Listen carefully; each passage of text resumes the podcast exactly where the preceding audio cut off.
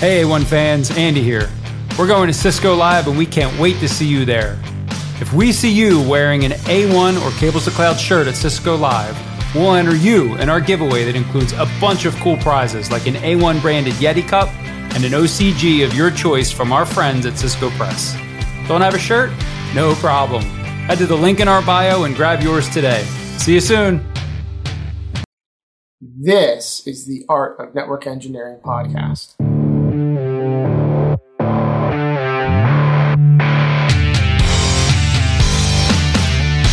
this podcast, we'll explore tools, technologies, and talented people. We aim to bring you information that will expand your skill sets and toolbox and share the stories of fellow network engineers.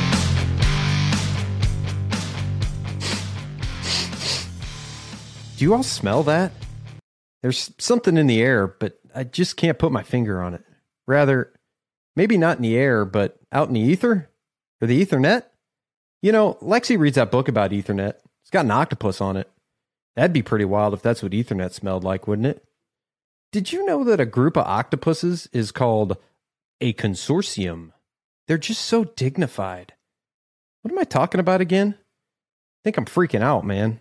Wait, what's that up on the screen? Oh, that's what's wrong. Hey, who left Wireshark running again? I've been in here sniffing packets all day. All right, well, while I air it out in here, enjoy this episode of The Art of Network Engineering. You know, Tim started sniffing, and I got real worried. I thought we were in the same room again, uh, and I was like, "Oh man." Uh, welcome to the I've Art of Network Engineering, Tim. Thank you so much for that intro. That was that was awesome. Uh, very, very well done intro considering our topic this evening.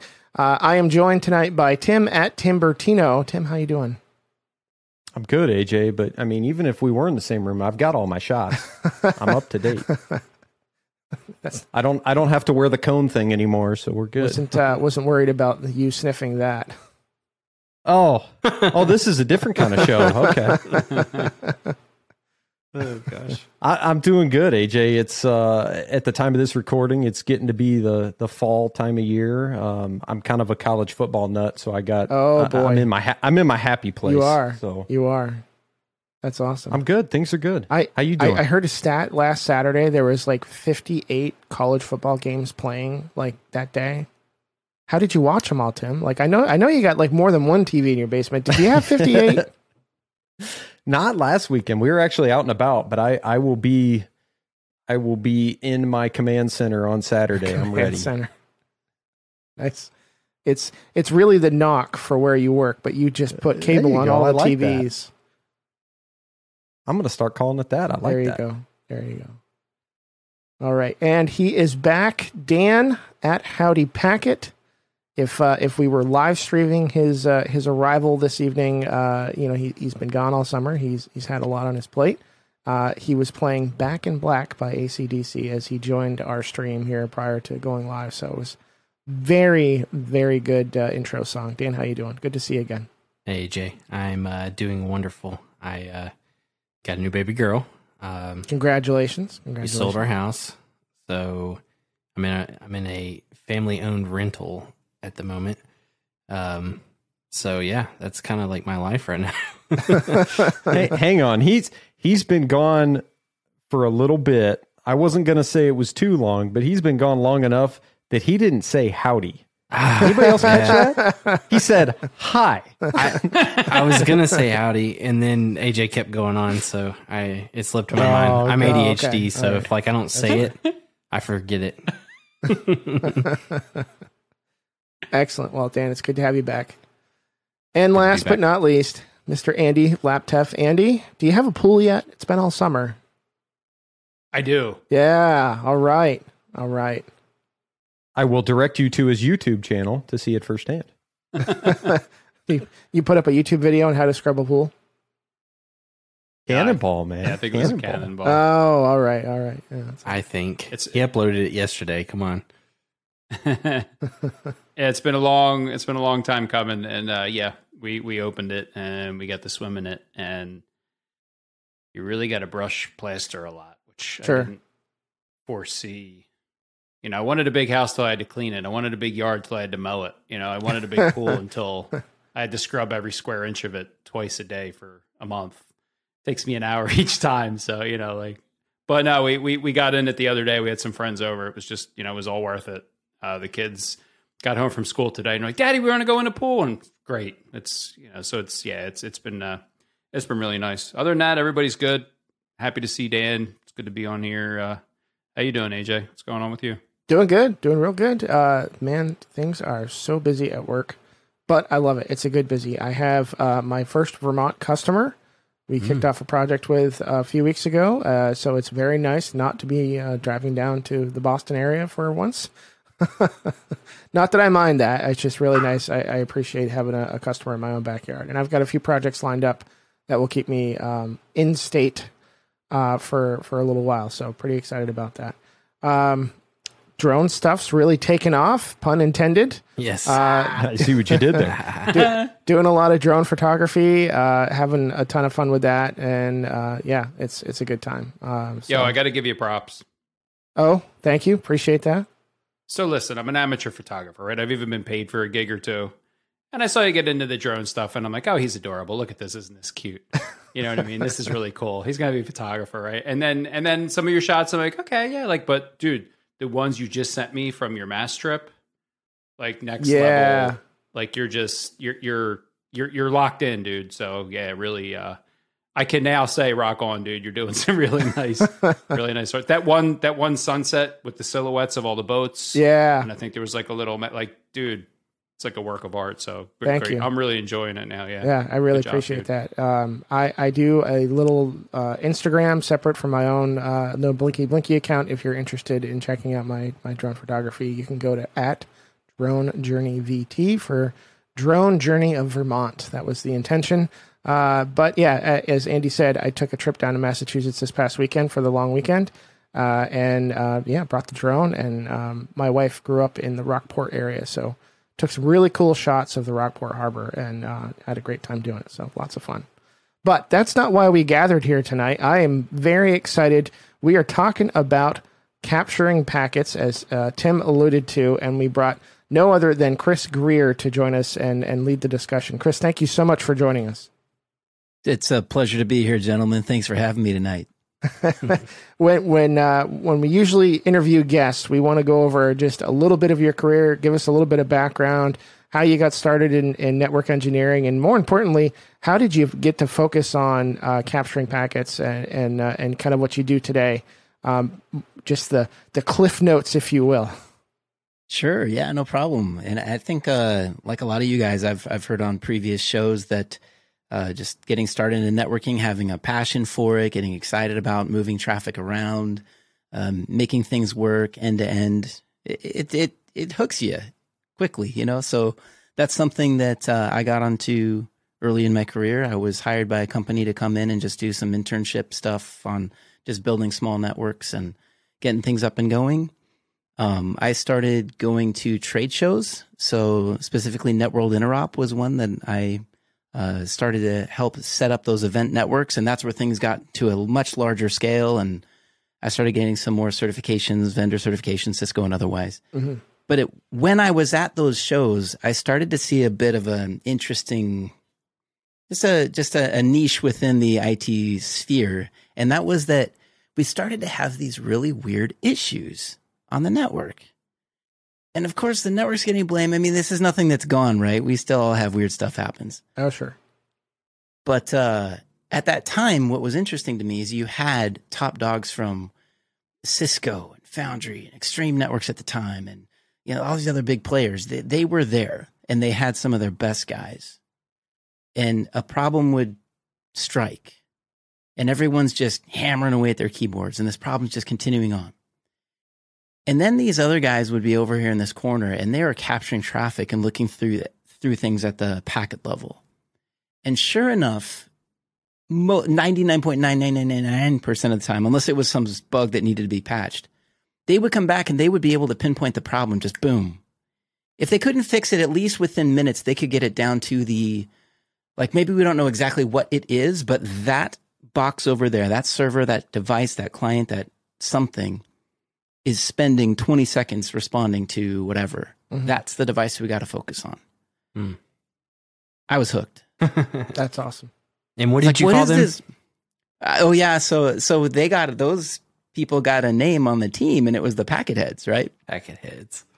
So nice. we'd get a problem, and then boom, Packet Head. So if you're watching this on YouTube, you can see my Packet Head shirt. That's uh, um, or if you follow me on social media, just go to at Packet Pioneer, and you'll see my logo there. But uh, that's something that uh, for me, it was such a career changing moment to go. Whoa, you know, I got to. I building the infrastructure, the highways and byways, and the speeds and feeds is fun, hands down but understanding the traffic that is traversing those speeds and feeds and how it actually works and the protocols within that, that make that, that carry all this important traffic that once i really started to get into that again it was that those aha moments started clicking and uh, I, I really got passionate about analyzing and, and uh, troubleshooting with packet captures That's awesome. You know, pa- packet captures is like one of those things that I, I did it a lot when I was studying for for CCNA, and I do it not not a ton, but every so often. But every time I do it, I'm like, why don't I do this more? It's just so Right. insightful. I, I I was telling the team um, a few weeks ago I, I troubleshot a BGP issue with uh, Cisco endpoint and uh, NSX Edge Tier Zero, and um, we did a packet capture, and we saw it's setting up the TCP connection. It's sending the BGP initiation from the Cisco side, but then we're getting a, um, a TCP. What was it? Um, like a TCP drop or something, right? And it's just like, well, well, that's not the right response. And so we didn't know exactly what was causing the problem, but we knew the problem was over here on the NSX side, right? Because Cisco was setting up the BGP, um, but NSX wasn't responding properly. So we, we had to have another team member come in and, and deal with the NSX side, and we got it figured out eventually. But without doing that PCAP, we wouldn't have known what exactly was going on. Oh, 100%. Yeah. Yeah. And and I think now um you know, for a lot of my career I've been on the performance troubleshooting side. So so now as a trade what I do is I fix stuff for people that send me PCAPs. Mhm. Mm. Right? They send me the capture, they go, "Hey, here was the general thing. Weird disconnect, uh slow. Of course the network's getting blamed. Just fingers pointing around the data center. Uh, we just got to get this thing fixed. Here's a PCAP, so help out." So so I do that and I also on the other half of my world, I do uh, training for Wireshark University through the Wireshark Shark Foundation. So uh, I love teaching it too. So that's why I started up my YouTube channel, and it, it's fun helping people get started with it. Nice. So What's that email Awesome. address? I might have to send you some packets. oh yeah, right? hit me up, man, for sure. Like I know a guy. Hold on. Is that a paid service? Like people will pay you to look at their PCAPs and tell them the problem? Yeah, absolutely. Wow, that is Yeah. awesome. I want to point out two things. One, AJ used the past tense incorrectly of troubleshoot. He said troubleshot. Oh, sorry. I believe it's troubleshat. Hey, that sounds right. Sorry. You're Or shart. What, yeah. Troubleshart. You trouble chart. Yeah, but oh my god, well played. But the other the other thing I wanted to mention, we were talking before the show, but uh, you know, AJ, to your point, like you've you've you've solved problems doing packet captures, and you know, people are paying Chris to like look at PCAPs, and I somehow spent a decade working in very large networks at very large companies, and I've never run a packet capture myself. Now I have seen the wizards, like you said, the packet heads, Chris. like in our company, there would be like one or two people at the NOC you know, we're all banging our heads against the wall in this weird thing, and it's been going on for days, and it's intermittent, blah blah blah, right? We just can't catch it. And the people in the know, right? The people who can see the matrix, which is what it's like to me. You know, you guys can just see what's happening behind this, you know, behind the scenes, and, and yeah, invariably they always figure it out, right? That weird. So I, I'm really looking forward to you talking about and showing us some stuff tonight because this is definitely a blind spot of mine. Have you seen Yeah, the sure. uh, the So- shame meme? The shame, shame. Yeah. That's me right now to you, Andy. Well, no, it's it's it's deserved. yeah, nah. Can, can we uh, can we kind of take it back to basics? I, I want to start off, Chris, if we can kind of break down some terminology. Um, when it comes to this kind of topic, I think it's easy to to use multiple terms to mean the same thing, and and some you know sometimes that's not always the case. So, can you kind of walk us through at least at a high level? You know, what is a packet capture? What's Wireshark, and what's a PCAP? It's a it's a great question because it really just depends on who you're talking to sometimes and which one they'll use. The industry typically is going to call it PCAP or trace file. Like for a long time, I used trace file. Like, hey, send me a trace of that. And then um, I had a student in one class. He said, "Do you mean a PCAP?" You know, and that's usually the extension on the end of the Yeah. um, of the the trace file or the the packet capture. Oh, is that where PCAP So- comes from? It's the file Yeah. extension. Yeah, Okay. that's that. Well, that's one of. There's probably some amazing history that someone knows, you know, deeper than I do on the actual, you know, origin of that. But um, yeah, so so PCAP or PCAP NG, uh, you'll see a lot these days. But uh, yeah, so so either trace file, packet capture. So Wireshark, let's talk about that for a moment. Um, so uh, Wireshark is a the world's basically the world's best open source packet capture tool, and uh, underneath it, it uses a driver called npcap, which is actually from the Nmap organization. Hmm. So uh, it it's a GUI based uh, packet analysis tool that is free. You go out there to download it and you install it. And what's cool about Wireshark is because it's open source and it has a very large contribution of developers. A lot of times when you'll see experimental protocols, or maybe somebody with the IETF is is tinkering with something new, a lot of times you'll see support for that protocol come to Wireshark first. Hmm, okay. So, say for example, QUIC, uh, the QUIC protocol that's um, come out just in the last year as a standard. Uh, you saw the the dissectors for it show up in Wireshark first because the guys that are actually writing the protocol need to see it, right? So they use Okay. Wireshark to dissect what they're working on. Then that all goes back into the actual tool itself. So that's one of the reasons why it uh, has such a um, it's such a solid tool because it has such a, a community involvement to it. So the the tool that we'll use to capture would be something like Wireshark. That's the one that I use the most. You also have other vendors that have their own packet collection and analysis tools. A lot of times those cost quite a bit of money because they also have hardware on top of it. Hmm. Some purpose built stuff that's designed to keep up with a hundred gig stream. So, um, but packet collection is its own um, section of our industry. But I think the most common tool in, in most network engineers' toolbox for packet collection would be Wireshark. So how do I get the packets to Wireshark? Like I've wanted to run a packet capture at home and I just have no idea start. Like I know in big organizations there's like a tap, right? And it just Sure. moves everything over to somewhere and they capture it that way. Like Yeah. how do I I have a laptop, I install Wireshark. Mm-hmm. How, how do I get packets to it to look at?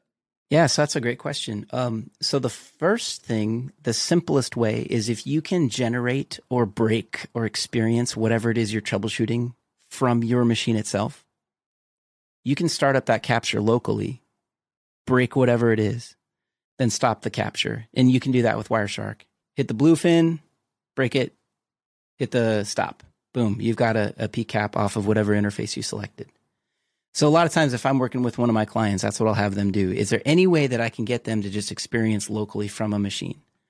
Now, there's a few things. There's a, some gotchas there. Whenever I'm capturing from within the device that is generating the application, there's a few uh, one-offs I got to consider. Like it might not see it the same way as it is on the network, right? The NIC is the NIC can change things. The TCP stack can change things. But Andy, the the next way that that uh, we can get started. And I actually literally just did this on my home network. I bought a $50 little managed switch. It's got a span port on there. Mm-hmm. So now I go from my home router through that switch, copy everything to and from my edge router over to the, the span port or the, the um, switch port analyzer port or the mirror port, whatever it calls it. And from there, I can plug in. I went ahead and bought a Raspberry Pi and stuck a little credit card size SSD on that thing. And now I'm streaming to disk 500 gigs at my, my house. Everything coming and going from my network is being captured. Wow. So it doesn't take a lot of, I mean, I built the whole thing for 250 bucks. I'm actually going to talk about it on my YouTube channel, but it doesn't take a whole lot of hardware to get started. You know, we can just start with a laptop. So You know? just so I just so I follow. So you have your edge router at home and you connect it to a switch. So Mhm. all your traffic is coming through that switch Mm-hmm. in and out. And then you just create a span port off of that, which takes everything coming through that device, sends it out this other port called a span port, and you connect that. Do you connect your laptop into that span port? Like Correct. how, how does Wireshark? Okay, so you, That's it's it. coming out of that span port. Boop, I'm in. Wireshark grabs it. Okay, I'm Correct. with you. And then I can have maybe, let's just say I had a USB to RJ45 connection, right? To make it cabled because a lot of devices don't have RJ45.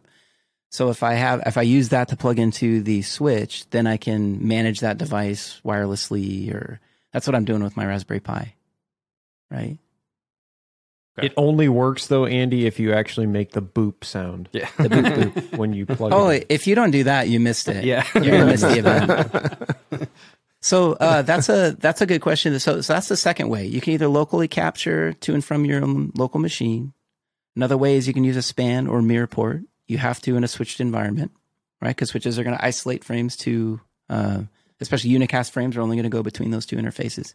The third way would be a tap, and that's when I want to spend a little bit of money and I got a bit more, you know, more power, you know, behind it, um, That's pounding my hardware, chest. right? Is it tap hardware? Yeah, and that's where I actually literally physically break a connection, snap it in physically, snap in whatever else. Let's just say a, a server array, pull it out, pop in my tap, plug it back in. It's back up and running, and that that that tap is now physically in line. Hmm. Okay. Then it has analyzer ports that you then plug your analyzer to. Gotcha. So I'd like uh, Chris. I'd like to get your take on this because I'm I- typically work with Cisco, right? So, um, one of the things that I've been using lately, um, and, and I've got actually an interesting use case. Um, so, like you had mentioned earlier, the the collective we as as network folks, we always seem to to have to prove that the network's not at fault, right? So we uh, troubleshooting is a is a huge use case for um, packet capture we we actually had an issue where there was this print server that had to uh, to print jobs to these little uh, uh, ticket printers to to print out orders for different things, and every now and again these printers would just stop, and and the people that were expecting the prints um, just had no idea that that there were orders that were supposed to be spitting out, um, and, and they weren't. So they it, it was pretty detrimental for them when this didn't happen. And their fix was that they just had to basically power cycle the printer, and they w- it would come back up, and none of the jobs that were supposed to print printed out, but any new jobs w- would come through. So it was obviously the network's fault, right? We were just just gobbling up them packets and, and eating them. Um, so I I am not by any means a, a packet capture expert, but I'm halfway decent at clicking on shit till it works.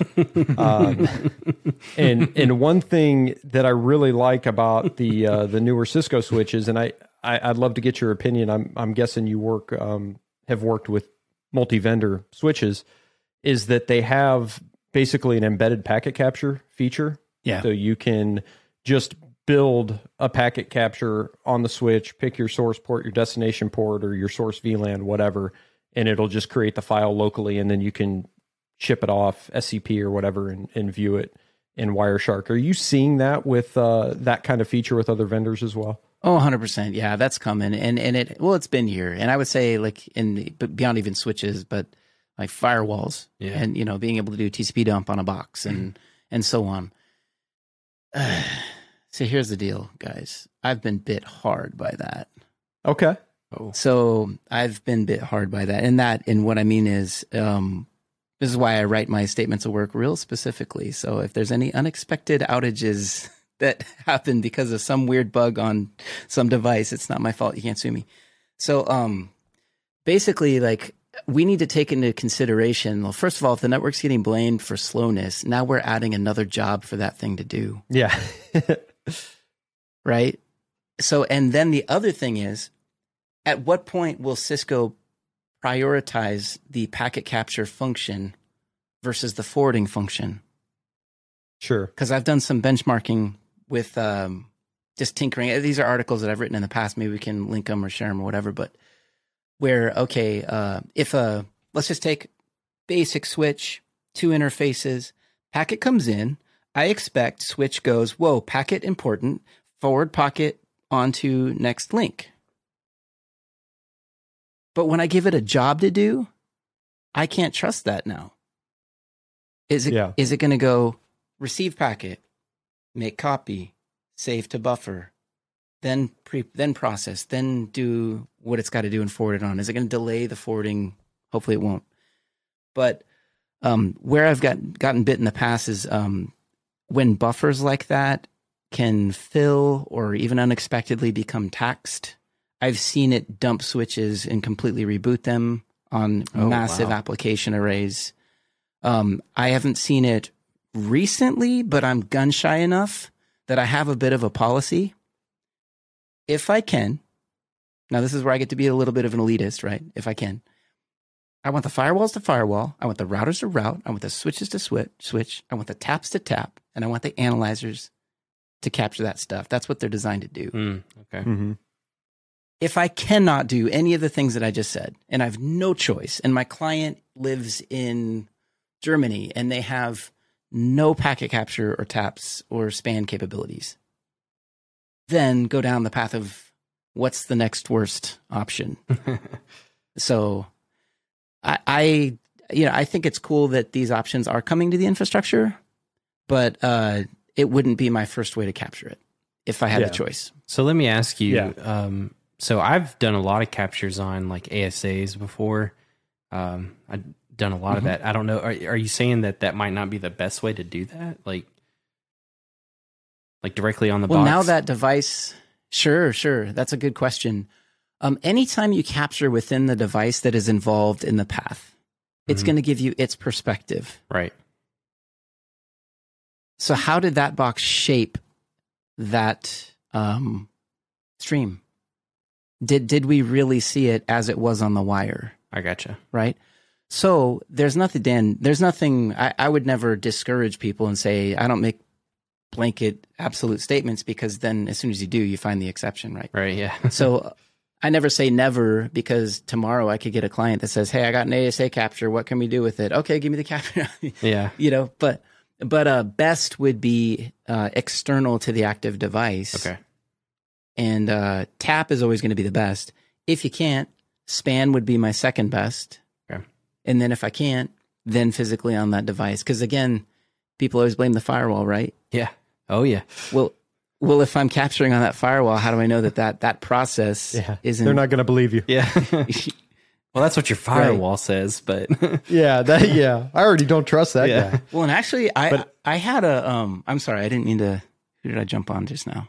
Uh, I was just gonna say. I mean, to to finish off the the uh, printer story, I I cannot tell you how good of a feeling it was to have that packet capture going, have the uh, the end user tell me, okay, it happened at this time. We're not getting any prints at all right now. Um, because basically we told them, you know, when this happens, let us know when you um, have to power cycle that printer. So look through that packet capture and and the feeling I got to be able to see that that the printer received the job and acknowledged the fact that it received the job and just never printed it was was huge because at that point you're just saying okay we can prove to you that the printer got it Yeah, so figure out if it's if it's firmware, if it's hardware, whatever. We we can prove that the packets made it through the network and got to your printer. Not only that, but your printer said, "Yes, I got it." yeah. That was cool. And from what you just said, that's where the terms uh, or the term "packets don't lie" came from. Yeah. packets don't lie. I know my stuff got there because it acted. Yeah. Network's done, homie. Yeah. I mean, I actually have a capture I was going to show you guys. Uh, just, um, but I, I, I don't know if I can talk talk talk through a screen share. But just to give you the high level, um, a client of mine was like, "Hey, we're network guys. We're just getting beat up on and shredded because of this issue. It's slow. The clients hit this one tab and it's just crawling. Like, man, just just can you help get the blame off of us?" And they were getting hammered with the blame. Like, the network sucks. The network sucks. Mm. We found out that the clients were connecting to this server, TCP connection, boom, boom, boom. A lot happens in that TCP handshake. There's a ton we can unpack there, but I'll I'll withhold the excitement to go down that road. Um, But that at least tells me my network round trip time right away. I don't need a ping. If you give me a PCAP with a TCP conversation, boom, off the first handshake, I can tell the network round trip time. Boom. So now I know the latency. Latency wasn't too bad. No retransmissions. Request goes to server, server ACKs it immediately. Exactly the same round trip time. So I know the network's not congested because latency is not shifting. Hmm. It's not dropping anything because I have no packet loss. So request goes, ACK comes back immediately. 45 seconds later, the client checks into the server like it, it sends a TCP keep alive Mhm. because the application was taking so long to respond. TCP had to say, "Whoa, I haven't been told to shut this down yet." So, hey, uh, server, you still there? Oh wow. Server hits back immediately. Network latency never changed. Oh, Yep, still here. So client waits another 45 seconds. Checks in again, TCP keep alive. Server's like, "Yo, I'm here." It's like if you ever call into a call center and you know they're just like, "Uh, thank you for calling. Please hold." And and then 45 seconds later they come back, "You still there? Good. Please hold." And then 45 seconds again, "You still there? Please hold." So that's what's happening. Well, finally 108 seconds was the application response time Oh, wow. before that application actually sent data back to us. In seven packets, we were able to prove that the network had no congestion at all. Latency was like a clock, no loss, no packet loss. It is not the network. It is 100% that application. So who the hell? This is a guy who knows nothing about software development.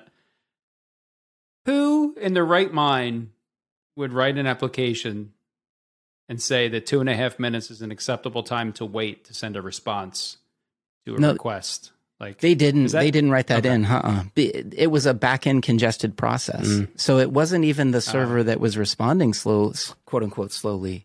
Something behind it was. It was trying to talk to somewhere else before it responded and something Yeah. was hung up on the back end. Okay. Now, here's what's frustrating as a client. I was hired by the network guys. As soon as I got the blame off the network, they're like, "Okay, bye, thanks. It's not us." I'm like, but but but what is it then? Oh, well, Yeah. that's not what we're paying you. That's not what we're paying you for. So get out of here. Yeah. you don't you, you don't get any closure. Oh man, curiosity kills me. That happens. Yeah. That happens a lot, though. You'd be surprised. Yeah. As soon as I get the blame off of whatever, whoever is paying the the money, it just depends on if the other t- uh, silo's motivated to actually fix it. They're like, "Hey, bye." right. Exactly. Thank you. So so we hired Chris, for. we've talked about uh, we've talked about troubleshooting being a big reason why you'd capture packets. What are what are some other use cases that that people would want to do this? Oh boy, cybersecurity. Just one thousand percent. Like, Okay. in fact, um, even for me, um, in my my teaching, I used to do just just network performance troubleshooting. I was always listening for two words: intermittent and weird. if I hear either one of those, let's go. Let's get Wireshark out and let's let's let's figure out what's up and let's teach you to do what we are doing here. You know, make sense of the matrix, like Andy said earlier, which is actually something I say in my courses. So we're thinking the same way, Andy. Yes. Um, yeah, but uh, on the, over the past few years, I've had to pivot hard into the cyber conversation. In that, hey, um, hey, Chris, are we getting hacked? Is data being exfiltrated? Do you see anything strange? Any anomalous behavior? Any any malware? Are we getting scanned? And this has happened. It's starting to pick up pace where they hire me to come in and do a performance gig. Hey, this application is slow. And then I find out, well, that's weird. Your IoT device over there is sending out some Nmap looking scan activity. Why would your light bulb be scanning your network? Hmm. That that's what I was going to ask. It, you get asked those kind of questions. Hey, do you see anything weird or anomalous when you're looking through a packet capture file? When you hear that, what is there something specific you're looking for, or just things that don't look right? What are you looking for? That's a great question, Tim. That's the money question, really. It's uh, what does weird look like? And uh, I think exactly. I, think, I ask that what in the mirror every morning. you mean you answer it in the mirror? well, yeah, he talks back. Yeah. and that's why you're on a podcast, right? Not a video stream. yep. Yep. No, um, Face for radio for sure. no, uh, um, I I think the one of the ways that I go threat hunting is I remove, uh, and and that's where we always have to make some assumptions, even though we can be wrong with anything with cyber. Let's get rid of what we expect to see, and then let's come in with what's left. Now that's a place that ha- hackers can lurk. So just because it, things don't look weird doesn't mean they didn't make it look normal, right? So you always have to ask yourself questions like, should Dan be talking to AJ and sending him a gig of traffic at one in the afternoon? There, you know, those are questions. Um, why is Dan talking to XYZ country? You know, if we don't have any clients over there and does he is he even aware? Is he talking to You know- North Korea or? You can spit you can spit out any country you want, Dan. Yeah. but you know, like those are the things that we start to look at and go, hey, um, and and this goes a little bit beyond packet capture, Tim. There's other tools that can help us to do this because the the writer or the original author of Wireshark, Gerald Combs, says it best. He's like, you're when you break out Wireshark, you're investigating an elephant with a microscope. Hmm. Like, why don't we back up and look at where the micros? If if the elephant's limping, then we can hone in on a certain area. But we can't run in and just look at that guy with the big old microscope and just hope we find the right thing. We got to kind of start 100,000 foot and then dig down, which there's some other tools that help us to do that. But um, packet capture. So back to your original question, what are some other use cases? Cyber's the conversation out there right now. I didn't even consider there were other use cases. I thought it was just people trying to fix broken, weird networks. Do, do you remember that story years back where a casino got hacked through a fish tank thermometer? No way.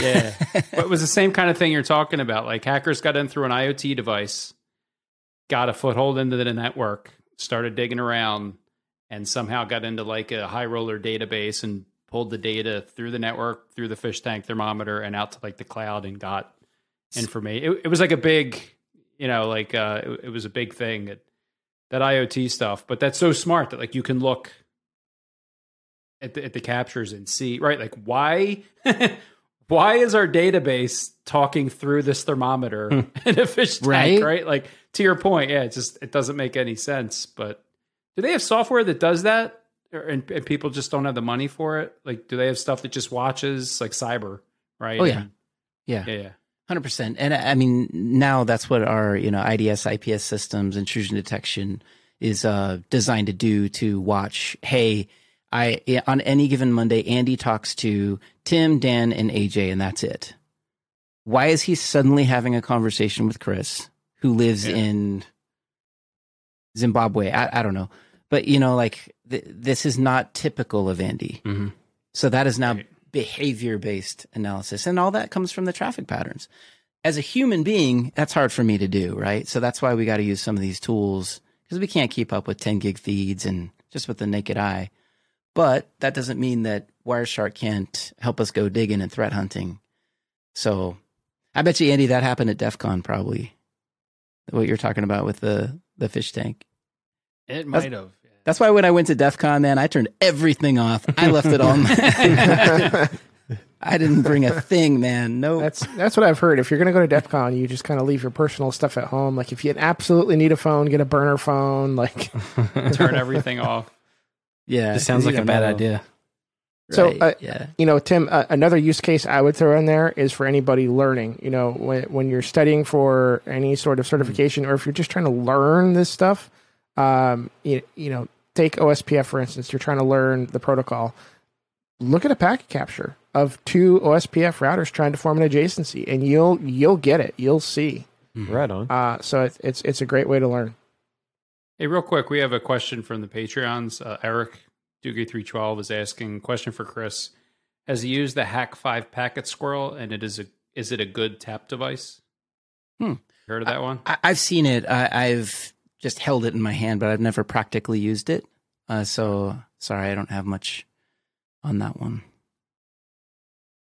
Hey everybody, Lexi here. Our friends over at NetAlly just announced the next generation EtherScope nXG, the first and only analyzer of its kind that fully supports Wi-Fi 6 and 6E. This powerful all-in-one instrument can help you quickly test, verify, and troubleshoot technology upgrades and base T, PoE, 10 gig, and Wi-Fi 6 and 6E networks. So check it out. Go to netally.com slash etherscope to request a virtual demo. Are we going to actually see? Like, I, I don't know what yeah, our plan is. let's tonight. let's Yeah, do it. Let's let's uh let's We're see see what something. do, do you have some PCAPs teed up to show us? Do you, do you are you ready to do like a, a packet capture in real time? Uh, I think it's time to show us what uh, what Wireshark looks like here. I'm currently hacking Dan, so like I could I could give you a tap if you want. I wouldn't be uh, properly wearing this shirt if I wasn't ready to break open Wireshark. Uh, So this so- might be a good time to tell our listeners, you know, this is an audio podcast, right? But we also have a YouTube feed, so we're we're about to get into a screen share and some really cool packet capture stuff led by Chris, and we'll try to describe to the audio folks what's happening, but Lots I of numbers. just- yeah, picture it's- it's- picture of the Matrix. That's what I was just gonna say. It's like trying to describe the Matrix. So There's uh, red, this might be a- green. I see. Uh, this might be a good time to go check out our YouTube feed if you want to see what's happening. But sorry, Chris, go, go ahead. no, it's all good. I was going to say anybody that uh, has seen my content knows what green means. Those are SYNs. Hmm. So I know that was an attempt at a connection. So no, but actually, so something that I um I'm very passionate about doing is uh, going back to the Matrix example. Like like what is this? I look like I'm looking into an airplane airplane cockpit. Like ugh, what are all these buttons? Like what do I actually do? How can I turn this into actionable answers? Well, a lot of that comes down to taking some of the fear out and the confusion and the overwhelming thing. Right. This screen is why I think I ran with my tail between my legs when I first saw a package. I did too. I did too, man. Yeah. No, I mean, I, I never will forget how that felt. So let's go ahead and take this one little bit at a time. It starts with getting a very, very clear picture of what was being experienced. Okay. That will guide me getting into the packet capture. So I start before I look into the packets. If they, if I get a blind PCAP sent my way, hey Chris, there's a weird problem here. I'm not opening that thing up. I, I pop right back. Okay, I need to know who, what, where, why, when, how often is it reproducible on demand? Where was this captured from? Uh, what was the capture perspective? Are we confident we even captured it? How far into the capture did you experience it? Did it go away immediately? Uh, did you ca- did you see it several times during the capture? Did you stop right away? So you need context to make sense of this mountain of data, right? That'll make it easier on me. Yeah. yeah okay. Right. Right. Now, I will say, and Chris, correct me, but sometimes uh, if you get too granular, though, you kind of miss what the problem is. Because I've I've looked in here before, looking at source destination and what port, and when they tell me the port that they expect it to be working on, come to find out, backing up out of that port, it was using a different port that they weren't they like uh you know sometimes developers they'll use just kind of random high number ports for some of their applications well instead of it using 443 we found it using something completely different and Oh yeah, and, and so it was like but i was so focused on trying to figure that out that i missed the what the actual issue was so i just wanted to kind I- of throw that I- out there but that was that's a good observation because that that explains uh, you know a lot of i mean it, that still happens to me of course Mhm. you know i don't i don't open up a pcap and just bam find the answer just Yeah. within seconds every time Right. nobody does you know so uh it- it's uh it's asking myself questions what was the symptom so let's be clear on the symptom on this example that i have open here i have uh just for the listeners i have 900 packets on my screen the symptom was there was a, a client that was having connectivity problems to the internet. All right, so they open up a, a browser, tab one, go out to news.com, whatever, works fine. Tab two, go to the weather, no problem. Tab three, check their bank, no problem. Tab four, YouTube, no problem. Tab five, Spotify, cool. Listening to music. Tab six, white page didn't work. Tab seven, white page didn't work. Go back to tab six, hit refresh, works. Hmm. Now suddenly tab one isn't working anymore. Hmm. Okay, shut the whole browser, start over, all seven tabs, no problem. Now, then, you know, as you go throughout your morning, intermittent random connectivity problem affected everybody. It wasn't just this one individual. Network was being blamed 100%. It's the wireless, it's those dumb APs, it's the this or that. Oh, we need to upgrade our backbone to 400 gigs per second, even though we have 20 employees. you know the deal. So, okay, intermittent connectivity. So things are not establishing. It's that's different than I got there no problem. I was in flight, and then the site took a dive. Okay, so I just put that. I plunked that in the back of my mind. Let's go kind of take a walk. I'm just going to take a walk down the PCAP. Right now, I'm just dragging the slider on the right, top to bottom, looking for anything that just jumps out from my eyes. This is called just taking a walk down the PCAP. Chris, I'm Right. sorry. Was this like from a span port at the at the business at the company? Like, That's a good question. And in this case, this was taken directly on one of the clients because they didn't have access to change the network during broad daylight, change control. so this this is that first example you gave us earlier, like the Yeah. local capture. Okay. I said, Do you see it? Can you reproduce it on your client? And they said, Yes. I said, Can you get it on a span? Not now during day. We got to wait till tonight to change. Okay, Right. just do it quick and dirty and we'll see what we find. Yeah, you're not seeing the wire, but this is a good. you know, yeah. Pretty close. All right, next, I see something in the PCAP that I call striping. Someone already talked about it. And that's where I have this is one of the coloring rules that I set up on my copy of Wireshark here. Let me just show you guys what the default is first. Let me just come back to default. If you just open this up in, in Wireshark regularly, this is what you would see. And the gray kind of doesn't jump out quite normally to me. So this is just my eyes. Um, my some packets are gray, others are red, and the gray ones are SYNs. Immediately following each SYN is this red reset. Mm. Okay. So I'm just going to flip back to the one that I like, and that's plain. And it's my Is way that- or the highway. Is that, that's is that what RST means in that bracket? That Correct. reset? Okay. This is a SYN. This is reset. SYN means synchronize. This is the beginning of the TCP three way handshake. Now, almost every time when I see a new SYN, I see a reset right after. And what my eyes are doing here is over here on the right of the screen in the info column, I can see the client side ephemeral port because that's usually unique. So 49974, for example, this is a SYN going to that server. And then 49974, here's the reset that coincides with that SYN. that. So just just for maybe young bucks who are tuning in for the first time, TCP should get a SYN, then a SYN-ACK, then an ACK, right? That's normal. Correct. It should be a, a three way handshake if a port is open and available. That establishes a connection. The whole reason, not to get too deep in the weeds, that it's called SYN is because we're synchronizing sequence numbers, which allows us to figure out if any data got missing. But here, a reset is basically TCP saying, talk to the hand. If I hit you on a oh. port you're not listening to, let's just say, Andy, you're not listening to port 100. I say SYN 100. You're going to pop me back It's a reset. Right. So that comes from the other side, not the not not me, but whoever I'm trying to reach out to. They'll send a reset and say no, go away. Correct.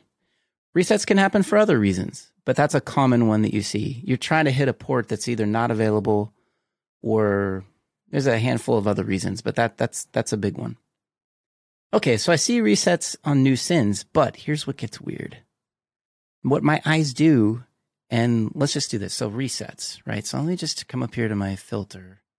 And someone said earlier that um uh that filters can be a pain to remember, and that's absolutely true.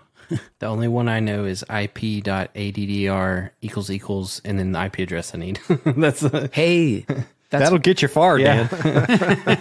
that's why I got everybody's got to go out and check out my brand new TryHackMe room. I just released it last week, and it's all on Wireshark filters. okay. Okay. Oh, nice. Hands on, it's free. Literally, it's tryhackme.com slash jr slash Wireshark filters. That's the room link. We'll have to put that link in the in the description. You can, and that'll pop right to that. And it's just a, it's a whole lab all about Wireshark filters, and you can check that out on my YouTube channel too. Good deal. So, all right, so check us out. Now, let's just go down the likelihood road. Here's a client, 192.168.1.1, is receiving resets from all these different sources. Look at all these different IPs, guys. Are these all coming from the same network? no. Nope. Nope. Are they coming from the same range? Mm-hmm. Let me come down to my source GeoIP information, and I'm just going to plunk in. Uh, I've got a country code here, so why don't I just say source country? I'm going to right click that, apply as column. I'm just adding a column upstairs, and I can see that Ooh. there's different countries: United States, Germany, Japan. Quick, quick, quick question. Source test. So I would have assumed source was the client sitting at the laptop, but looking at these addresses, that doesn't appear The re- right? the resets are coming from these Oh, we're different looking at- IPs. So these are addresses that the resets are coming from. yeah. See, Yeah, so yeah. the, okay, I, the I all got those it. IPs are coming from the sor- the source column. Okay, The thanks. client IP is on the destination column, but that was a good no- that was something good to note. It's So- the source of the packet. okay, Correct. That makes sense. That Gotcha. is correct. I'm just going to remove this. So I can see they're all coming from different places. Now the symptom was I go and I hit YouTube and then I hit weather.com and I hit whatever. Now, is it likely that all of those sites simultaneously get together and decide to reset me collectively? They're just picking on me and I'm having a bad day. Some days it feels like that, but no, that's probably not the case. they don't have an orchestrated reset that all of them are like, do it now, guys. so I'm like, okay, resets coming from a lot of different quote unquote places. That's one symptom. Just going to remove my filter. Now I'm going to do is I'm going to come up here to the top. This this this packet that this is a SYN, which is a TCP initial connection packet, right? It's at the first one in the PCAP. I'm right clicking clicking this because right click filtering is way easier than typing it all out. I'm going to go to conversation filter. I'm going to base the conversation on the TCP four tuple. What that means, both IPs and both ports. So now show me that TCP conversation. I can see here. So I've got just in my initial handshake for all the listeners, SYN goes out and I immediately get a reset back. If I look at my delta time, this is the time between packets. One millisecond later, I get a reset back. Mhm. I try again, half a second later, SYN. Not even a millisecond, 233 microseconds later, I get a reset back.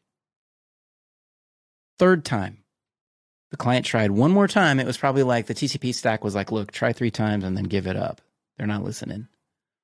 Try a third time, and then boom, 44 milliseconds later, I get a TCP SYN ACK. The connection establishes, the TLS client hello begins, and now this connection is off to the races and things work.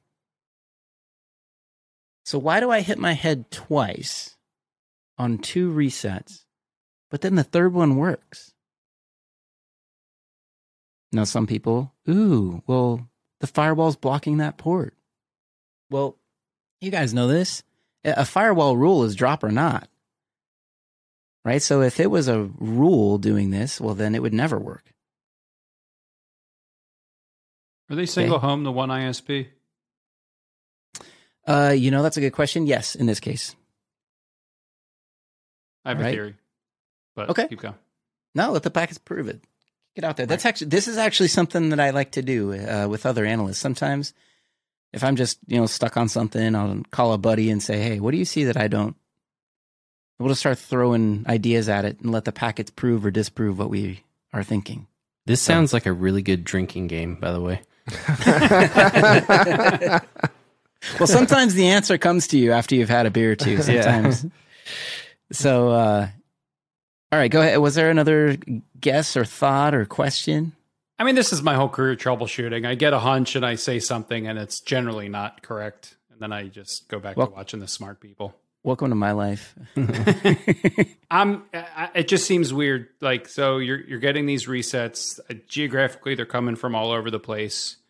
For some reason, in my head, my head said that if you're single home, your ISP is under like some weird DDoS, and and you're just experiencing weirdness because of it. But I'm sure that's not it. That's where my head went. Like, why is this What- stuff coming from all over the planet? Right? Why would you get responses? what I what I find odd about this is that if I, if I remember this right, I'm I'm kind of trying to look through it. The first two resets were almost instantaneous, Mm.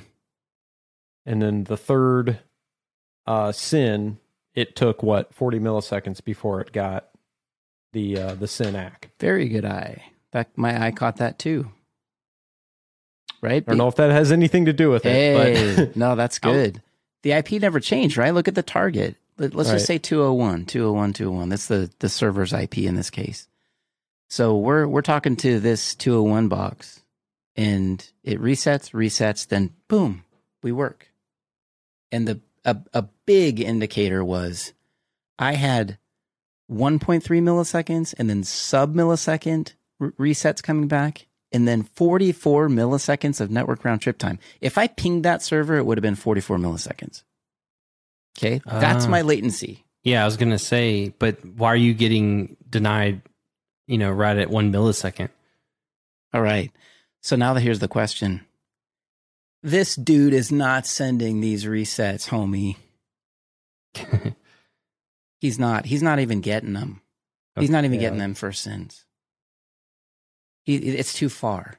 Yeah, because you're saying because it- what you're saying is the the latency between the server and the client in this situation was around the 40 ish milliseconds. How in the world could that server respond in one millisecond? Exactly. Yeah. some sort of a local proxy or, or firewall man in the middle kind of thing. let's try and see if we could figure that out. So SYN goes out, and a big thing that I've been look I look for now. This is actually one of um, this is one of the troubleshooting ex- exercises that really f- help to form my troubleshooting process. And now I pay a whole lot more attention to a beautiful field in the IP header SonicWall. called TTL. I'm going to add this as a column. Okay. And I mean, down here, just so you know, SonicWall is in the ones that work too. Right. So it's a, it's the Mac. But yeah, let's come up here and take, check out these TTLs. So basically, time to live. So what do we know about time to live at the IP header? So that's the number of hops that I'll live before I a router will drop me and send back an ICMP message saying, "Hey, your time to live expired." Mhm. Right? Prevents things from living on forever in loops. So when a when a stack starts a packet, this SYN is originating from this client. It's a what we call a full count TTL. This is what that stack uses. Now, by 128, you can actually fingerprint or start to fingerprint that operating system. Now, I know Windows for a long time used 128 to begin with. This is likely a Windows box that I'm starting with. Okay. Might not be possible, it's not, but hey, just a just kind of an interesting fun fact. Okay, so client is sending 128. I know that this is an unrouted packet because it hasn't gone down. Right? If I caught this at 127, then I know that there is a hmm. router between the sender and my capture point. If I capture it at 126, there's two routers between the sender and my capture point 125, 124, right? So when I see these resets come back with 64, here's the possibilities. Either now the, the three big numbers this starts with is 64, 128, or 255. Those are the big three bit boundary numbers that TTLs begin with most of the time. So this tells me this is an unrouted packet because it's a 64. This, this reset in the IP header is showing TTL 64. It's not a 63. This, this packet didn't begin one router away from me or 62, two routers away from me. Another possibility is this started at 128 as well and it decremented 64 times. But I look at the round trip time in a millisecond, no way. Hmm. So I know this SYN is going and an unrouted device on my network is actually sending this reset. Now the MAC addresses matter. Now I can look at layer two. Now I come down to this, the sender at layer two. The SonicWall is originating this reset. This was coming from the firewall. Hmm. Now let's do this. Okay. This reset's coming from a firewall. SYN, reset, SYN, reset, SYN, SYN-ACK. Now, just for the people that are listening, the SYN-ACK that actually came back through from the firewall has the same exact source MAC. So it's not like one SonicWall was resetting and the other was properly forwarding. It's coming from the same box. And in that case, my time to live is 244. Now, remember what I talked to you about? TTLs only start at 64, 128, or 255, and they don't go up. They only go down. So I know the true the true box on the other end. If it's 244, I just do the math. This is 11 hops away from me. Hmm. The true box is 11 hops away. Okay.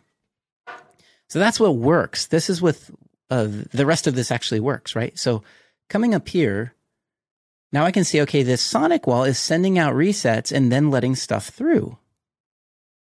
And you know what I find?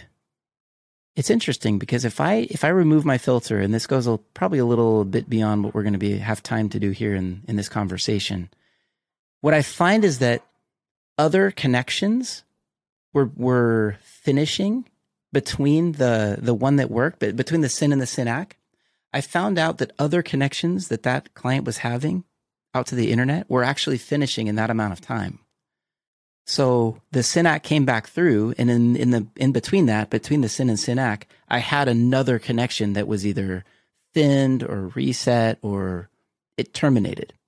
So now I'm going, wait a second. It's almost like the firewall has a a limit, Mm.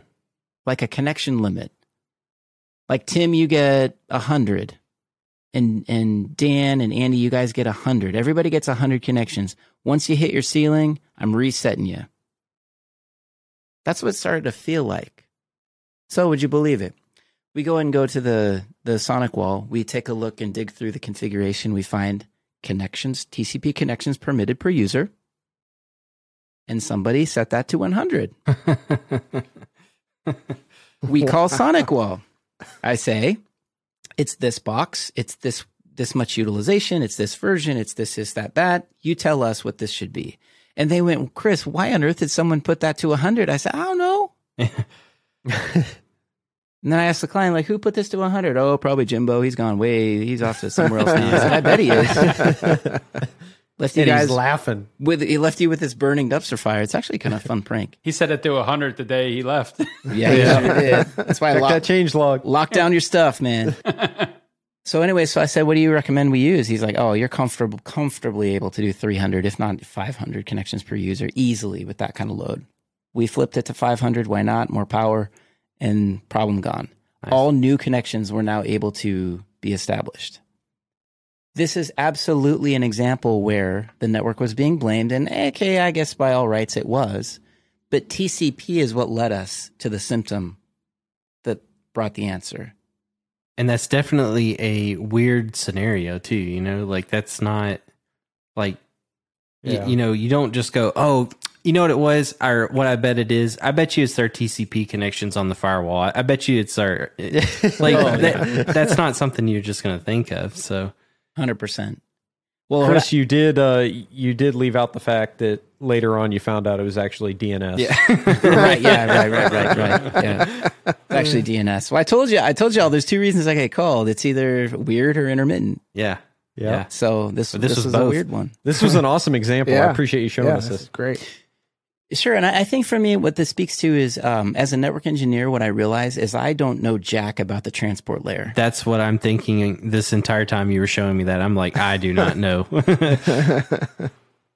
So, so uh, through the the window of uh, Wireshark, what what I've tried to do is just grab hold of the transport layer horns and just force it to. I'm I'm gonna learn you, you know. And I think that's a it's a missing layer in everything that we do because, I mean, if we think about it, and I'll just uh, I'll stop sharing for just a minute. Um, if we think about it, when a problem strikes, right? Like uh, as network engineers, we go and we we check our cables, we check the Wi-Fi, we check the switches, we check the routers. We might tap into the transport layer with a firewall, maybe just ooh, is a port open? But that's not really, really the full transport layer and everything that happens within that TCP stack. If you flip that to the application developers, yeah, they're in their coding, they know their stack a little bit that they're interacting with, but they know the application, might know a little bit about the kernel that they're using. They don't really understand TCP either network and developers there's a big old gap with the transport layer. And that's why 99% of the time I begin there Hmm. because that's probably going to lead me within minutes. I'll be able to figure out is it that way or that way? Is it the Hmm. network? How's latency or packet loss? If there's no latency, no packet loss, everybody go home. No, it's not the network. All right, application guys, I'm seeing a 30 second delay off of this database. Why? But for for that reason, do you ever get calls from the application guys, or do you only hear from the network engineers? Actually, I just did. I just uh, I had an email when I was jumping on here with from a client that I'm working with. It's an, they're developers and they're developing their own TCP stack. And um, they they called up and they're like, "This thing is not working with this game." And I'm like, "Let's check out the TCP stack." And just the way that it was implemented, they they didn't know a lot about the options that they were Mm. configuring. So they left off a few really important options that the server was expecting or wanting to work with. Mhm.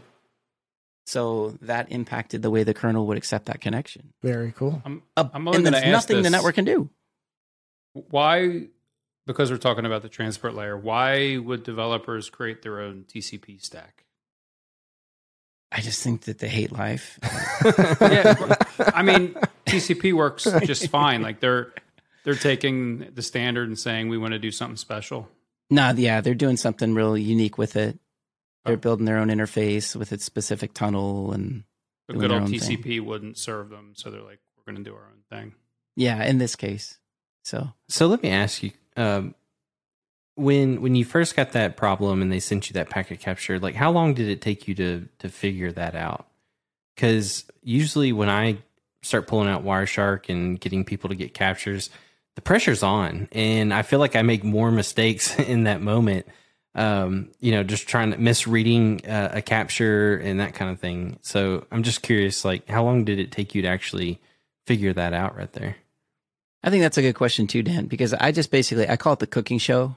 Yeah. You know, you ever you ever watch a cooking show and you just go, "Oh, it, this is pre-done," and boom, boom, boom, and Yeah. ding, it's already out of the oven. Look what we have. Let's all eat.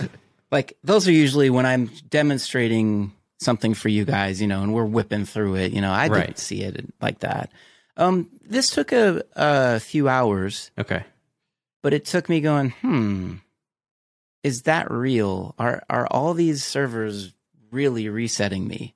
No Gotcha. something's resetting me and it's not them you know Yeah. so then i just start asking myself those questions and it i do go for a bike ride Hmm. and i do go for a swim and Yeah. do think about it sometimes Yeah. and my what my poor wife you know if i'm really on a on a analysis gig that's just burning my brains i'll wake up at 2.30 in the morning with the answer Yeah. i'll be like it's the congestion window and she's like what are your dreams about uh, I better be in one of those dreams. but uh, no, it's like I'll wake up with it, or you know, and I think that stress is real. Dan, what you said, it's usually high pressure, high, a lot's on the line, and and uh, and I, I think I'm kind of a adrenaline junkie that way. I, I love that, nah. you know. So I I like it except for the fact that like when you have management saying behind you like what is it? What is it? You know, and and you're just like I don't know, you know. yeah. Well, and I use the fireman example. Like, don't don't put that poor fireman out there the first time with Yeah. a hose on a burning building. You know, I mean, let let let them go out to the parking lot and figure out how this thing works. yeah, right. So that's why in in my courses, you know, I have a course that's coming up in just a couple weeks. Everyone should check it out on the- on September nineteenth and twentieth. We go into a sandbox and we learn how to drive. We learn Hmm. How to set filters, how to make make these coloring rules I'm showing you guys. And here's the honestly the legit top ten things that I do every single time I open up a PCAP. And that takes some of that fear away Hmm. and the overwhelmingness away. And I give them examples that help them to successfully find the answer. And then they go, oh, okay, this is fun. And once they say that, I know that they're going to be okay because now it's like, all right, see how fun this was? Now here's another example. Now let's look at your network. Now you tell me within the next week what you found on your network and keep that keep that excitement for it cuz it's fun stuff. Yeah, I'm definitely gonna start some This uh, is packet fun stuff. captures now. Just be like, Cool. Chris taught me the TTL. I need to. There's only a couple of them. yeah. yeah. Nice. So, so Chris, I, I wouldn't want to leave you without looking at another example where you disprove that the network uh, was the problem. So, uh, can you can you walk us through another PCAP? Want another one? I'd love to show you one more. How about another one where uh, it was slow? It's the network thing. Sure. Yeah, let's do All it. right, problems problem setup. I do have some cybersecurity cybersecurity examples, but I, I think for the networking audience, this is a better Yeah. way to go. agreed. Right? I mean, there's like hacks and attacks and how an ARP poison works, and that's just fun stuff. Like You know, I think it's fun. But anyway, okay. Um, problem. Buddy calls me. He's a a, a guy that I've done a, a bunch of work with. Just a, he's become a friend. He's in Seattle, and he he's he's responsible for moving a database from one server to another in a data center. Servers are right next to each other. No latency at all. Gig attached. Gig attached. Okay. Primary server, backup server. He's literally just sending 60 gigs over to the other side. That's it. Copy. Go. Hours later, it's still going. Hmm. As this database, so every night he'd back it up. As this database grew and grew and grew and grew and grew, it would actually make it to where it would take all night to copy it. Like literally, it was still running and finishing when he came back the next morning. What are they blaming? Network. It's the network, right? Like, oh, we oh that shouldn't should be fiber. It should be uh, 10, 10 gig or 100 gig or blah, blah, blah, you know. Yeah. It's like, give me a break. You're on Take it. gig to gig.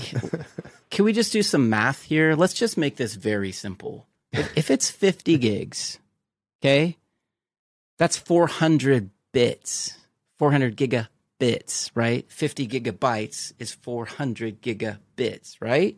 Hmm. If I'm moving one gigabit per second, it should take 400 seconds. This thing should take seven minutes to move. Yeah. Not seven hours. Right. If everything was optimally being used. Okay. That's our backdrop. Let me go ahead and Did you say these are two servers in the same rack, same attached rack. to the same top of rack switch? And yeah. Yep. Same ASIC even. Does it matter how they're moving it? Like, is this like a vCenter whatever?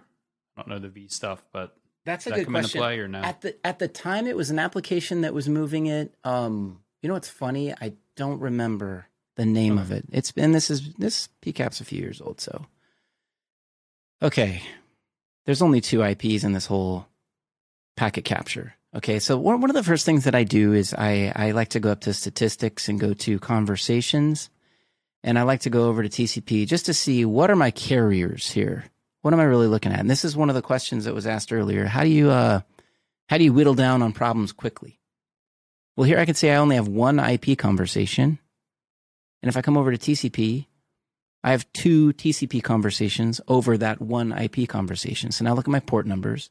If I look at the number of packets, I've got 5,000 on one of those connections, and on the other, there's only 12.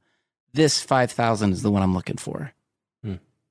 Non standard ports, 472, and then a high side ephemeral port number. Okay, these are all notes to self. This is what I'm talking my brain through right now. Like, okay, if I come over here to close, all right. Again, what I'm going to do is I'm just going to start at the top and just scroll on down to the bottom. Now, what do you not see that we saw before? The SYNs, Uh. the resets, the SYN-ACK, Yeah. Nice. the TCP No s- conversation. Good job. I don't see any TCP dot analysis dot flags. These are resets. I see a couple of window updates. Okay, whatever. But I see I don't see any resets, dupacks, black lines, red letters. Okay. And if I look at the delta time up here at the top, this thing is absolutely ripping. This is all sub millisecond here. So if I, I have a column on my copy of Wireshark called Delta, and it shows me the number of the amount of time between packets, right? And I see 247 microseconds, 123, 123, 122, blah blah blah. You know, but I don't see. I mean, the biggest one is 200 microseconds. Big deal. That's not causing hours of delay, right? So another thing my eye does, time to live. This is all on the same routed. Remember I said about 128, right? So, uh, the, both sides are saying 128. So we're not going through a router. Look at our IPs, which I actually changed from the real ones, but 101 is talking to 102. There's only two boxes. Uh, 101 is the sender, and 102 and 1.2 is the receiver. I can take a look at the fully loaded packets are coming from 1 to 2, and then the empty acknowledgments are coming from 2 to 1. Data is going, the sender is 1.1, the receiver is 1.2. So now all I got to do is figure out which one of you two takes your sweet time and why. People don't call me because things are too fast. People call me because it's slow. And they also don't call me when it's a couple of milliseconds, unless they experience a couple of milliseconds 100,000 times. Death by latency. So let's go ahead and do this. I'm just going to start to just take a walk down my little thing here. I'm my eyes are looking for and I, I can do this faster. I'm just being realistic on how I first started out here. What my eyes are looking for is a jump in time that's bigger than a few microseconds. All right. Let me just come down here, just do, do, do, and look at packet 140. Now, that doesn't seem like a lot of time, but look at it in context. That's 19, 19 milliseconds. That's surrounded by microseconds. Mm. Let's just uh, let's just say that this decimal point was over three points. Okay, so now I'm looking at 19 full seconds, 20 seconds. Let's just say, let's just put it in that context. The rest of this would be sub seconds. This would be 123 milliseconds, Mhm. 254 milliseconds, 20 seconds, 71 milliseconds, 52. So in context, this is way the heck small, uh, slower than anything else around it.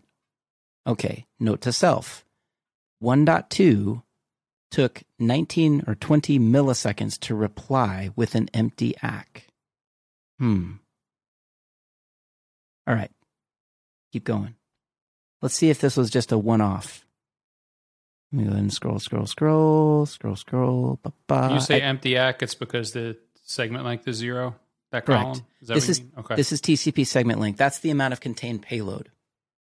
This allows me to see is this packet loaded? Does it have payload? Does it got data? Or is this just an acknowledgement of that data? Right? So that was a good question. As I scroll, scroll, scroll, scroll. Do, do, do. Some people don't like scrolling. I do. I'm They- j- just for reference, walking down the PCAP was Packet Head's debut album. Yeah. it all started right here. You guys heard it first. Aren't you fortunate? okay, so here I've got another one. Here's another delay, right? Dot two, Yeah. empty ACK. Okay, so now I'm actually going to sort this delta. Let's just sort this and look at this. All these delays, well, most of them 14, 14, 14, 14, 14, 14, 19, 19, 19. They're all coming from dot two to dot one. So this is not a long PCAP. This is only, this is actually less than a full second. Um, if I sort this, put this back in order, if I scroll all the way to the bottom, this whole packet capture is a whopping 873 milliseconds. Mm. But of that 873, I've got all these pauses. In fact, something I can do is use a sweet little graph. I'm going to pick a packet. This is one of the loaded ones. Going to go up here to statistics. Going to come down here to TCP stream graphs. Going to go to TCP trace. And here, this shows me the sequence mm. numbers increasing over time. Now, for the for the listeners, I'm looking at a line that's very jagged. It almost looks like a stair step. Looks like I'm going up, and then I have a flat line like a stair step, and then it goes up and a stair step, and an up and a stair step. Now, my goal when I'm moving data from one TCP endpoint to another is I want this line to be as steep and unbroken as possible because that represents full data being sent with no delays. Mm. Just like if I was sending you, if I'm your neighbor and you ask me to help you fill your pool, and you say, "Hey, give me, give, give me the hose, turn on the hose," I want to, I, you want me to crank that water on and just let it flow. right? You don't want me to be over at the spigot, turning it on and then off, and then on and then off, and then on and then off. You'd be like, really, dude? That's something Dan would do to me. Hundred percent. Dan would ca- Dan would carry buckets over. well, let's keep that in mind because I'm going to use that analogy a little further here in a second. All right. So this is a stair step. I call this stepping. We have a persistent delay. Every single 20 milliseconds that you saw in the PCAP at 19 milliseconds is that flat line you see. Mm, okay. Now, who was causing that? Was it the sender or the receiver? Do you remember? The receiver. The receiver. the receiver. Receiver Receiver was saying it delayed. Now the sender stopped sending too. Something made the sender stop. It waited for something and then it resumed. But the receiver is the one that we were seeing that delay on. So let's do this. I'm going to close this. I'm going to look at something called, and this is one of the things that Network engineers, everybody out there has to learn this because this is stuff we get blamed for 100% of the time, and it's not our fault. You can tell I'm a network guy. All right. I'm going to look at this packet here. I'm going to go to the one just before it in this direction. And I'm going to come down here to this little value, just collapsing everything here and reorient, reorienting my screen, TCP. I'm looking at the TCP header in the packet just before the point of pause. And I'm coming down here and I'm coming to this little value called window size. Now, in this thread, I didn't get the handshake. So I didn't know if this had some other values that were involved here. But I'm just going to tell you, take it from me. There was no window scaling here for anybody that knows TCP well enough to know the window scaling. That's not involved. There was no window scaling on this connection. So this number that you see here is real. What this number means, this is window and it says 2299. What the sent, what the receiver is saying is, "Hey partner, I only have enough room in my receive bucket for 2299 bytes. That's all you can send me." Sender sends one more full-size packet, then waits. Looking at that delay, this window just cleared out. 65 535 now it's back up to the full size window. So it was 2299 and then it was 65 535 let's go ahead and add this guy as a column. All right. So i'm going to come up to let's just keep our eyes on this column now. I'm going to go up a little further. Okay all right, so the 65 kind of pay we don't have to pay attention. In fact, you know what I'm going to do? I'm just going to take I just want to look at the ACKs. So I just dragged the 1.2 from the source column up to my display filter, dropped it and it set the filter for me. Oh, nice. Quick tip everybody. Stop typing. Yeah. That's what I do. uh, yeah, man. no, I get I did too. so check us out. 65 535. Now, what this means, when this is 65 535 at the beginning of this connection, what this means is, okay, Andy, you're sending me water and I'm drinking it as fast as you're sending it. I'm keeping up. As fast as you are, back, going back to the neighbor in the pool analogy, you send me water and I've got, um, let's just say, uh, a bucket to catch it in. I catch it in the bucket and I dump it into my pool. I catch it in the bucket, dump. I'm I'm doing that so fast that I'm keeping up with the ingress water. Not a single byte dropped. But then this starts happening. You see this value here, this number 64915? This number starts to drop. This represents the amount of space left over in the TCP receive buffer on the receiver. That's not an infinite number. When I have a TCP connection, I allocate resources to it and those resources are finite. There's only a certain amount of resource that one connection can have. The TCP receive window is one of the things that is not infinite. So that's basically our catch bucket for ingress data. Hopefully, the application empties that guy out as fast as data is coming in. Otherwise, data pools, and eventually that buffer fills, and the sender has to stop sending. So let's see if that happened here. 65, 535, 64, 915. Look at this number. It's dropping. 59, 47, 38, 30, 21, 19, 22.99, we get one more file size MSS, maximum segment, um, maximum segment size, and then we wait. We clear the buffer.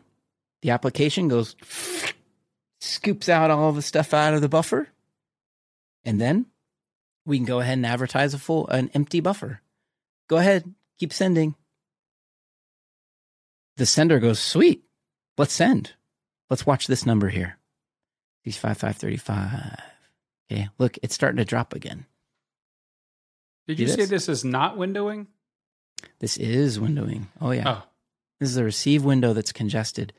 So in this case, it went down to 1459, which is one byte less than the MSS. If you notice on the other side, it was 1460s. Hmm. That's a common MSS because the TCP standard header is 20 bytes and the IP standard header is 20 bytes. That brings me to my MTU of 1500.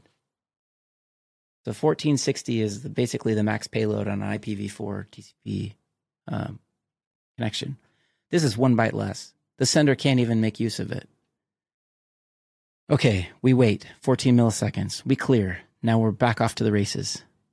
So this is a window that keeps dropping, and then I see the delay. And then the window f- clears, then it drops, and then I see the delay. Every time we go down, it drops, we delay, we clear, we resume. So this is an example where the client was getting congested. It was not clearing the TCP receive buffer out as fast as data was coming in. So the sender felt like this. The sender was like, you know, brr, here's some data. Stop. Okay, I'll stop. Here's some more data. Okay, I'll stop. Here's some more data. Okay, I'll stop because you're full. Like, here's some more data, right? Yeah. so it kept sending, stopping, sending, stopping, sending, stopping, sending, stopping, sending, stopping, and these delays just got worse and worse and worse. and why would the receiver fill up? Was the server busy doing other stuff? Like it was just constrained resources? correct? I guess we're getting there. Oh, Yeah, other stuff. Yeah. It was a congested. It, it it was running out of resource on the server side. It had other processes going. It was like a hardware constraint, right? well, on the box. This, yeah, this this receiver wasn't optimized very well as as well. This application wasn't making good use of um, the the TCP stack. It wasn't optimized for this level of ingress. Hmm. I'm kind of like, you know, maybe it was better at smaller files. Like if this is a website, you probably wouldn't notice it because we're not moving a ton of. Like when you go and connect to a website, you're just pulling down a bunch of small things. Hmm. But when you're when you're putting pedal down and moving 60 gigs, that's a different story. Right. You got to be optimized for that. But if this receiver wasn't doing anything else, if its only job that night was to receive that big file, but you think it would have been fine? Possibly. Possibly. So I showed him this problem and that was my question. Like what else what else is going on? He's like, "Yeah, I do have a couple other processes, but man, this thing's slow." I was like, "Yeah, okay. So let's do this. Let's tinker with the application." So we did. We got in there and we found that there was at the time an option to be able to multi-thread Hmm. this application. So instead of you notice that everything is going over one TCP connection. So I was like, well, why don't we try offloading some of that pressure into other TCP connections and see if we can basically lighten the pressure on this one poor connection. We did that and the problem went away. We didn't see, Hmm. once we spread the workload over eight connections, things moved a lot faster. Hmm. In today's world, you probably wouldn't see, you, you would see the TCP stack more optimally used. But one way that I used to be able to force a problem like this is I would open up like 30 tabs on a browser and just have a bunch of stuff going and I could force a zero window. Hmm. Hmm. I could I could force I could force the client to be busy and the browser doing so much that it, it can't clear out all those TCP buffers. But here's an example of something that was the network was absolutely being blamed. The problem was 100% at the TCP kernel level within the receiver. Hmm. There's nothing the network could have done about it. So what what caused it all to go over one single TCP connection? Was that the application? Like It what was makes the that design. decision? The the designer of the application. So there you go. You said you changed that. I mean, did the app did the app owner have to change something on their end? There was an option within that app where we could tinker Ah, with that okay. setting. Thankfully, Huh. Yeah. right? But I mean, right there, how many how many developers know how a TCP window works? Right? They're they don't when they go, oh, one thread. You know, I mean, now I think there's a bit more awareness around it, but you know, this this type of issue, the reason why I like this PCAP is there's absolutely nothing the network people could have done. Right. Yeah. All the fiber and upgrading and reducing latency to the nanosecond wouldn't have changed a thing here. So that's where again, weird, slow. That's a that's a corner case for packet capture. Beautiful. Cool. That was awesome. I, I so badly I so badly don't want to be like and there we go the blame is off of the network but it, like you just I mean, you just like nailed it on that part though. Well, I I think there's something important out of that is not only in this case, and I'm sure in, in many other cases, not only can you use packet captures and Wireshark to find that hey, the network isn't to blame, but you can also help by saying, I think you need to look here, or let's take a look at this. Yeah. It's not just uh, wash your hands of it and walk away. Um, you're able to to find that next I don't want to say finger to point, but the next uh, avenue to explore. Yeah, but I think Well- that's also like extremely valuable for, you know, even even your company as a whole, right? Because if you're able to point, you know, a developer or whoever owns that application in, in this use case, like, hey, look here, you've got one TCP uh, stream right here going.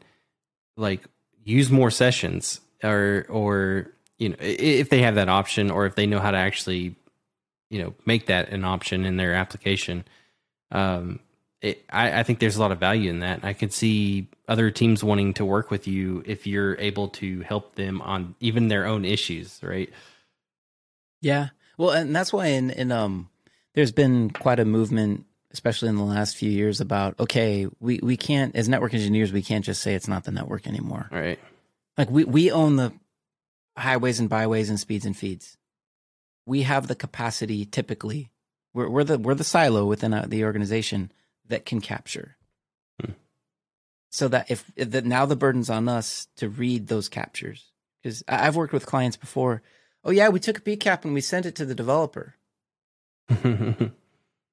Boy, did that hit his bit bucket. Yeah, what's he gonna do with that? yeah He's not gonna open the PCAP and go, "Oh, there's my problem. It's a TCP window congestion issue." When you opened that PCAP, the first thought I had, just because it looked so different, like, well, why aren't there any SYN or SYN-ACKs? Like, why is it all ACKs? And I didn't because I'm like, well, that's just going to sound dumb. Like, this is, it's my second PCAP ever. And I'm not, you know what I mean? I'm not trying to like put my foot in my mouth, but it was, it was one damn session, right? I mean, that was the damn problem. Andy, Maybe you found your calling, Andy. Andy, we're we're we're going somewhere here, buddy. Well, you know how I know I love networking? Like sometimes we just I'm had a sure. breakthrough, Andy. Well, right. Like I love networking because honestly, I could do this for hours. Like this is fascinating. You know what I mean? Yeah. It's late. I've been up all day. I had a busy day, but like this is so cool. I could watch. I could watch you teach PCAPs all night. So I guess Oh, I'm in the fun. right field still.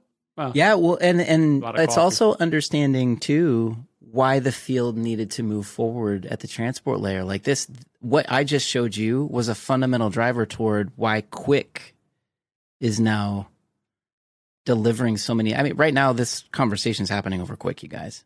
Hmm. Unless we're blocking it, this is over UDP. Hmm. he's about to do a capture he's gonna do a think so. capture. I think so. Did you see his eyes just get? So, It's over UDP, guys. Yeah. Oh, look at him. Oh, wow. This ain't TCP, yo. it's a This is this is this is QUIC. In fact, is it actually? It's n- I, I just lied. It's not QUIC. Is it? It's not four four three. But well, QUIC can run over a separate port. But whatever application we're using for this stream is being delivered. The the media part is being delivered over TCP, uh, UDP. But you see, there's a few TCPs that flash by. the rtcp I bet you that's probably yeah. So that TCP burst, that's probably control traffic. It's probably like a TCP check in. Huh, okay And you'll also hmm. see stun. yeah So anyway, but that's a driver of you know what what I just shared is what we saw in the industry and TCP. It just we started to outgrow it. It was created at a time when all you needed was two bytes of receive buffer. Yeah. Now Windows scaling has changed. I mean, now now you can have a gig buffer if you really wanted to, but but you know, in TCP, uh, it's it got a little stressed. So that's why QUIC is out there now, and it just became a standard. And you're starting to see more and more shift over to the smarts. It's not that uh, UDP is a better carrier. It's just like, hey, UDP, I just I want you to not think, Just do. just send. I just Full want to send, not. Dan. Full send. Let's let the guy above you do the thinking. Speaking Dan's Yeah. language now. Hey, that's that's all. That's what I'm all about. Click that button.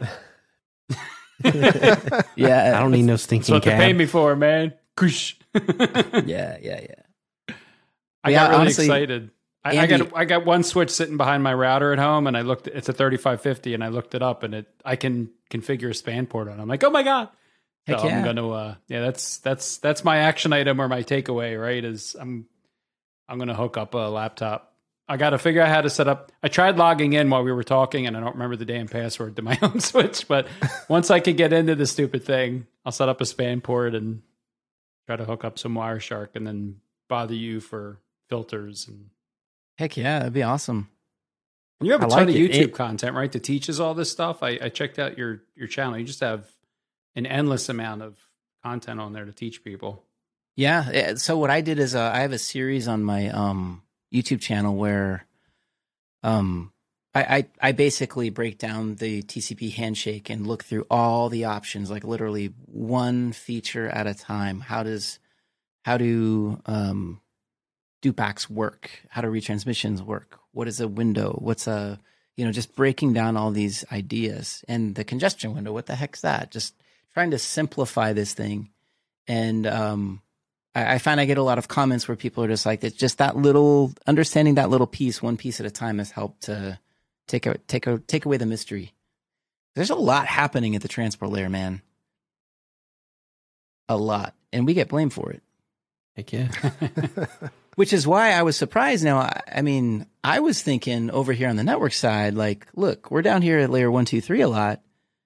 Why would we be transport layer experts? I thought in cybersecurity, like these dudes are writing their custom little tools and like they're doing packet injections and you know interrupting TCP streams. These guys must be rock stars at the transport layer.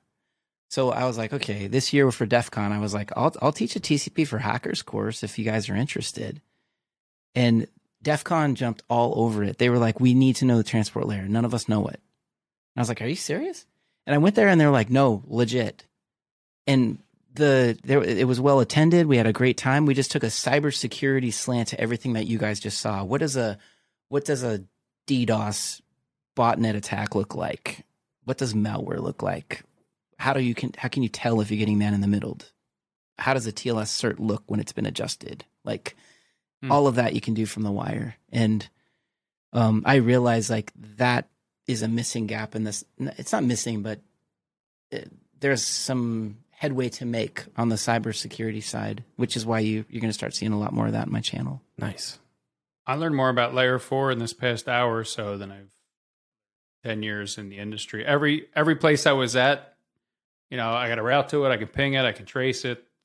All the hops are good. They're you know no latency. Like firewall problem, go talk to them. Right. Like I just because I didn't manage the firewalls and I couldn't, and so this has been super informative for me. And like, oh my god, how many problems can you find and and you know identify right at the transport layer? I've never looked at it. Well, I got a hard drive more examples, so Super informative, man. Thank you. cool. Yeah. Cool. I'm I'm glad you got excited about it. I I, I certainly am. I, I hope that comes through. Oh, Oh, yeah. uh, yeah. 100%. 100%. Cool. Chris, this has been a super fun conversation. Uh, I know we've kind of danced around your YouTube channel and your social profiles. Let's uh, let's throw them out there so people can find you. Uh, what, what's your Twitter? Do you have a blog? What's the YouTube channel? Shout it out. So my company is Packet Pioneer, and that's my also my Twitter handle. So at Packet Pioneer uh, on YouTube. at this point, I think I have enough. I'm, I'm not. I don't want to sound like full of myself or whatever, but you should be able to type in Wireshark, and you better find me within the first five videos. if if you don't, then I'm doing something wrong. But yeah, if you just search Wireshark on YouTube, hopefully a few scans you'll get or scrolls you'll get to me. Um, and uh, the channel, I post tips and tricks about Wireshark, um, just how to do all of this and make packet analysis simpler. Um, both for network performance troubleshooting and cybersecurity. Uh, apart from that, you're going to notice in a lot of my uh, my YouTube videos, you'll also see down in the description that there's a Udemy course that I wrote. And on Udemy, if you just search Wireshark, you'll see it there.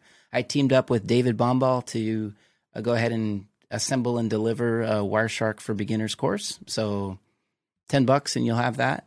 Um, also, I teach live courses. So every I do about one every other month, and I'll do a two day, come one, come all. It's remote over Zoom, and uh, we go through a full sandbox box of PCAPs and learn how to set filters and demystify this art of packet analysis. So, all those ways you should be able to to find me. My website, packetpioneer.com. Please reach out. Please subscribe. Check it out, and um, yeah, let me know if there's any types of interesting protocols that you'd like to see. I just searched you on YouTube, and uh, your Wireshark Masterclass is the number two hit. So uh, definitely Who's above me. no, I'm kidding. That's great. No, that's cool. Yeah, uh, yeah. that masterclass. So what I did is I that's like a mini course. So it's it's a playlist. If you go, um, it, I think there's nine lessons there, but it's just the how to set up a profile, how to set filters, how to capture, how to do this on the command line. We haven't even talked about the command line. We can shred all of this stuff on the command line. Yep. Hmm. If all we can do is SSH into a box and do dumpcap, and then we can go at it with uh, TShark is Terminal Shark, and then just that's great for the cyber side. So you'll start to see some of that stuff. But yeah, that uh, check out that masterclass. That's all free, and uh, also the TryHackMe Room. I have a recent video on my channel about. Uh, I just did a, a TryHackMe Room walkthrough, so I walk you through each filter and how to set it. So yeah, and, and find me everybody. That'd be cool to to meet you and see what other kind of content you'd like to see. Awesome. Chris, thank you so much for joining us tonight. This has been an awful lot of fun. Uh, we will get this episode out as soon as possible. And uh, if you're listening, make sure you go to the YouTube channel, subscribe, check it out. Chris showed us some awesome stuff here. You don't want to miss it. Uh, anything we should have asked you that we didn't ask you? When's next time? I like it. I like it. There we go. Awesome. All right. We'll see you next time on another episode of the Art of Network Engineering podcast.